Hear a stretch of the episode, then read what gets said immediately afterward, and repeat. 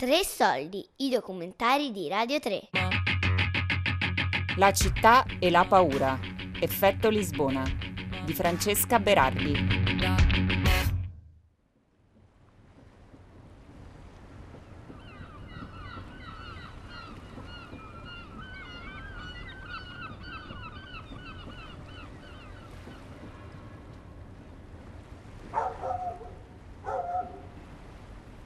Lo scorso anno vivevo a Lisbona e spesso per andare a lavorare camminavo lungo il fiume Tejo. Il percorso che facevo partiva dalla zona di Caixa do Sodré e proseguiva in direzione est, verso la parte orientale della città. Ad ogni chilometro la vita lungo il fiume cambiava. Il tratto tra Caixa do Sodré e Praça do Commercio era sempre pieno di turisti, sui mezzi di locomozione più vari. Tuk-tuk e monopattini soprattutto, ma anche i Segway, che sebbene siano in giro da vent'anni, a me sembrano sempre appena usciti da un'astronave. All'altezza dello storico quartiere di Alfama passavo il terminal delle navi da crociera.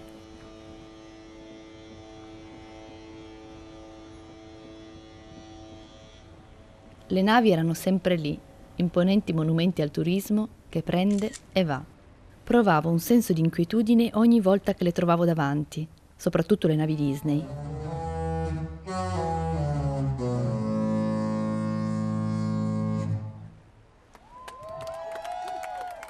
Oggi mi chiedo se dopo quello che è accaduto sulle grandi navi durante la pandemia, questo modo di viaggiare verrà ripensato. La John Hopkins University ha raccolto su un sito tutti i dati aggiornati sul contagio, divisi per paese. Un giorno, in pieno lockdown, scorrendo la lista, ho notato che tra quelli in elenco, tra Australia e Israele, c'era la voce nave da crociera. Magari daremo tutti ragioni a Foster Wallace e la vedremo così. Una cosa divertente che non faremo mai più.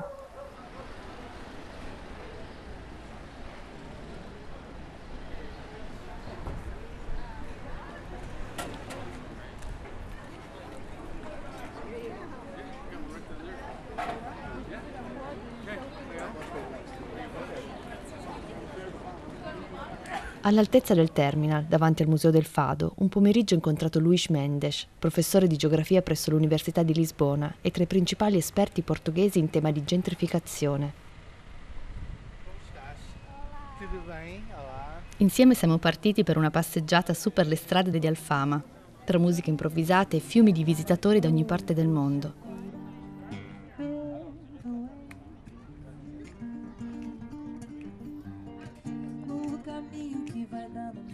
L'iconico tram elettrico si muoveva lento, rassegnato al suo ruolo di trenino turistico.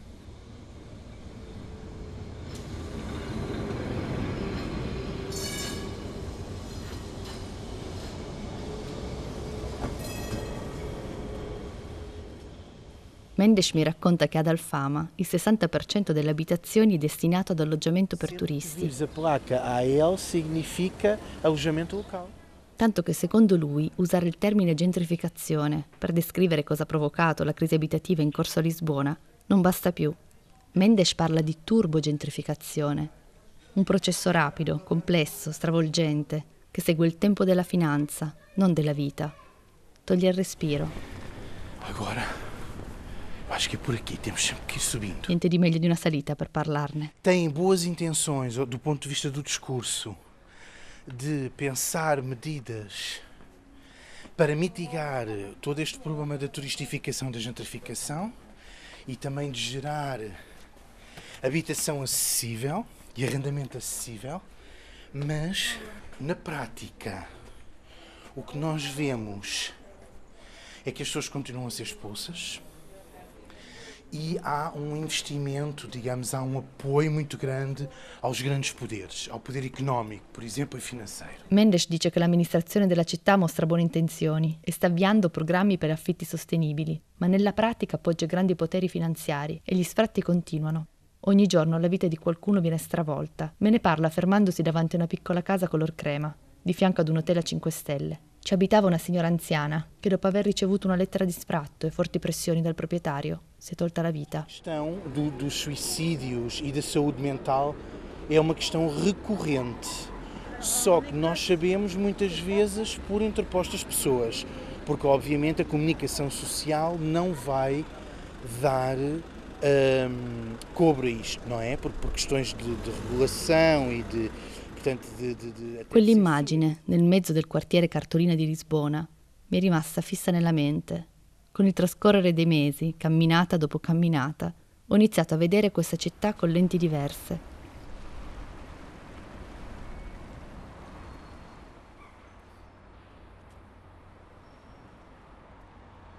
Lungo il Tejo, dopo il termine delle navi turistiche, andando verso est, incontravo meno passanti, quasi nessuno a dire il vero. Si entra nella parte del porto commerciale, con centinaia di containers, camion, rotaie, e poi file di tende. Sono abitate da persone di età ed etnie diverse. Per mesi ho visto sempre le stesse. Ripari provvisori che la quotidianità e una cerniera hanno trasformato in case. Il quartiere in cui lavoravo è a circa mezz'ora da lì, in una zona che si chiama Marvila, nella parte orientale di Lisbona. Marvila è una delle 24 sezioni amministrative in cui è divisa la città, Freguesias in portoghese. È anche un territorio molto frammentato, diviso da barriere sociali, geografiche e soprattutto da due ferrovie, lunghe ferite parallele al fiume.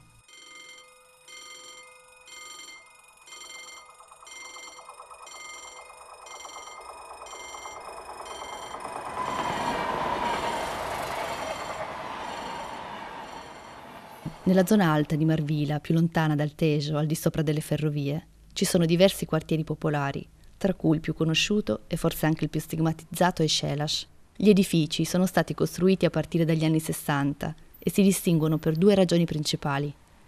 File di finestre rotonde a forma di oblò e i colori accesi. Verde acqua, giallo, rosa, tinte usate con l'intenzione di mascherare qualcosa, ma che di fatto marcano quello che per molti è un ghetto.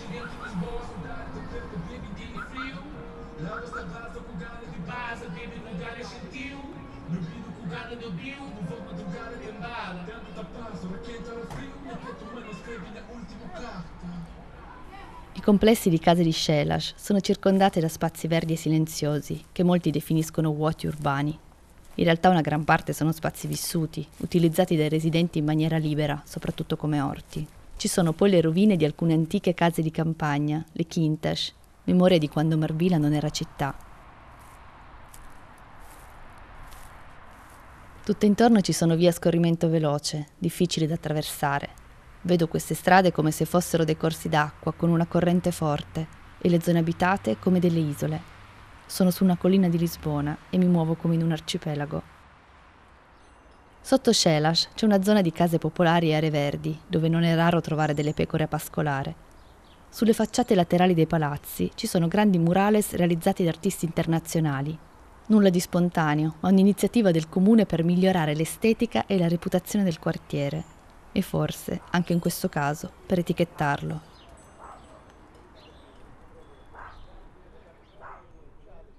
Fino ancora agli anni 90 questa zona era occupata da baracche che formavano il cosiddetto Bairro Shinesh, non perché ci abitassero persone di origini cinesi, ma perché le costruzioni di legno e lamiera ricordavano le immagini stereotipate della Cina diffuse dal cinema.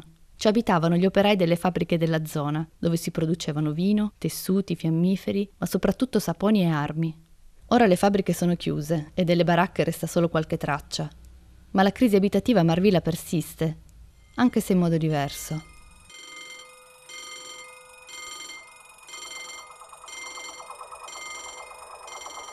Sotto le ferrovie, come se fosse un'isola separata, c'è Posso do Bispo. Si tratta di un'area riberigna, ovvero prossima alle rive del Tejo, l'approdo delle mie camminate.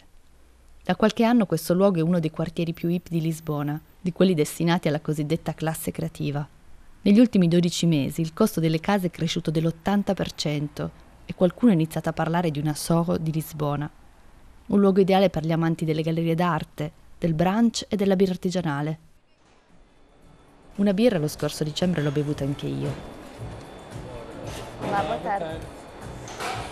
Ero con Gonzalo Fonseca, un fotografo portoghese conosciuto nella cucina di una signora anziana che abita sul lato opposto della strada e che vive nel limbo dello sfratto.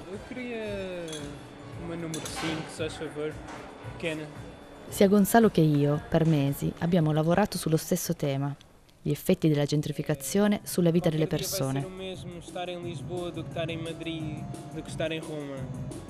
as lojas vão ser as mesmas. Vai ser tudo igual. E hum, é um grande problema que estamos a ter, tanto na Europa como a nível mundial, é que está, está-se a perder aquilo que nos torna únicos. La ragione per cui mi sono occupata di crisi abitativa proprio a Lisbona è che qui si è venuta a creare una situazione tanto emblematica quanto fuori controllo. Al momento, nella capitale portoghese, una città di neppure 500.000 abitanti, si stima ci siano 10.000 persone in situazione abitativa precaria. E mentre il centro storico è ormai venduto al turismo, nella zona orientale di Marvila si vede tutto. La complessità di espressioni come rigenerazione urbana, l'impatto di Airbnb e quello degli investimenti da parte dei grandi fondi finanziari, la discrepanza tra i salari medi degli abitanti e il costo degli affitti. Soprattutto si vede la paura di perdere la casa e tutti i sentimenti e comportamenti che essa genera. Sono nella mia casa di Torino, dove ho trascorso gli ultimi mesi dall'inizio della pandemia. Mentre riprendo in mano il materiale di Lisbona, mi chiedo se tutte le riflessioni sulla gentrificazione siano ancora valide. Ora che il turismo di massa è fermo, che nelle grandi città affittare a breve termine non è più così facile, la gentrificazione, come l'abbiamo conosciuta noi negli ultimi 5-8 anni, sembra già un argomento del passato, un fenomeno in coma. Eppure affrontare il tema dell'abitare, la casa e la città è più urgente che mai.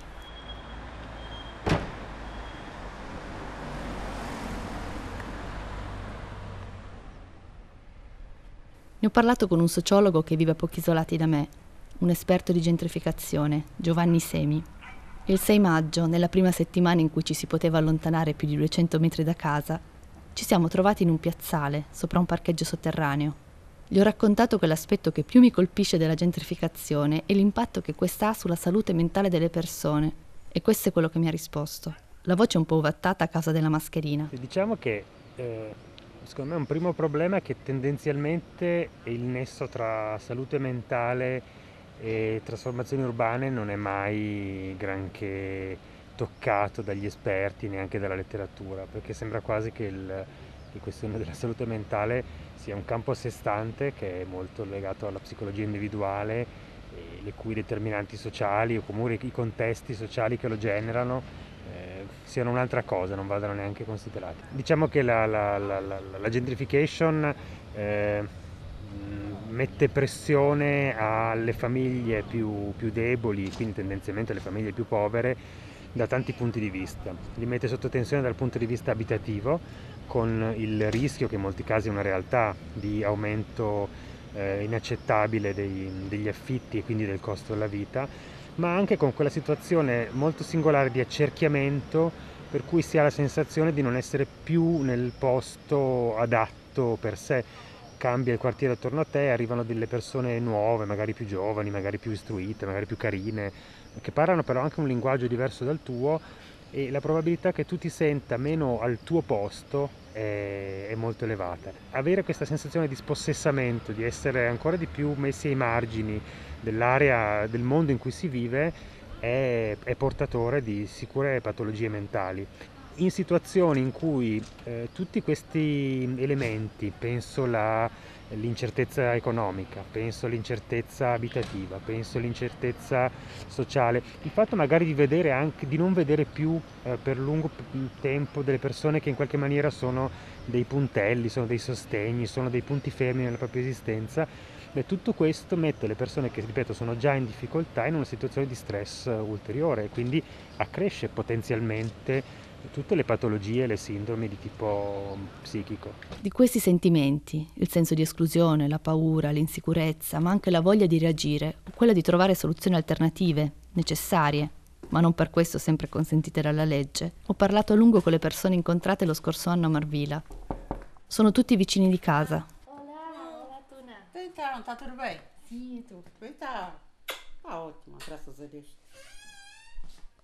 Senta, entra. Vivono in un edificio dove abita la signora da cui ho conosciuto Gonzalo, il fotografo, un grande condominio decrepito che negli ultimi anni è stato venduto e comprato da fondi e società di investimento. I residenti hanno storie molto diverse, ma sono tutti accomunati da una consapevolezza. Prima o poi dovranno andarsene. A paz, o pão, habitação, saúde, educação. A paz, o pão, habitação, saúde, educação.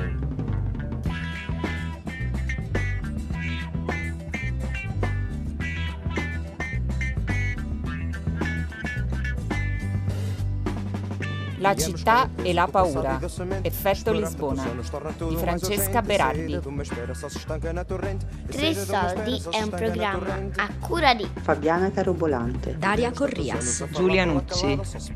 Tutte le puntate sul sito di Radio 3 e sull'app Rai Play Radio. Ai, só a liberdade, sério.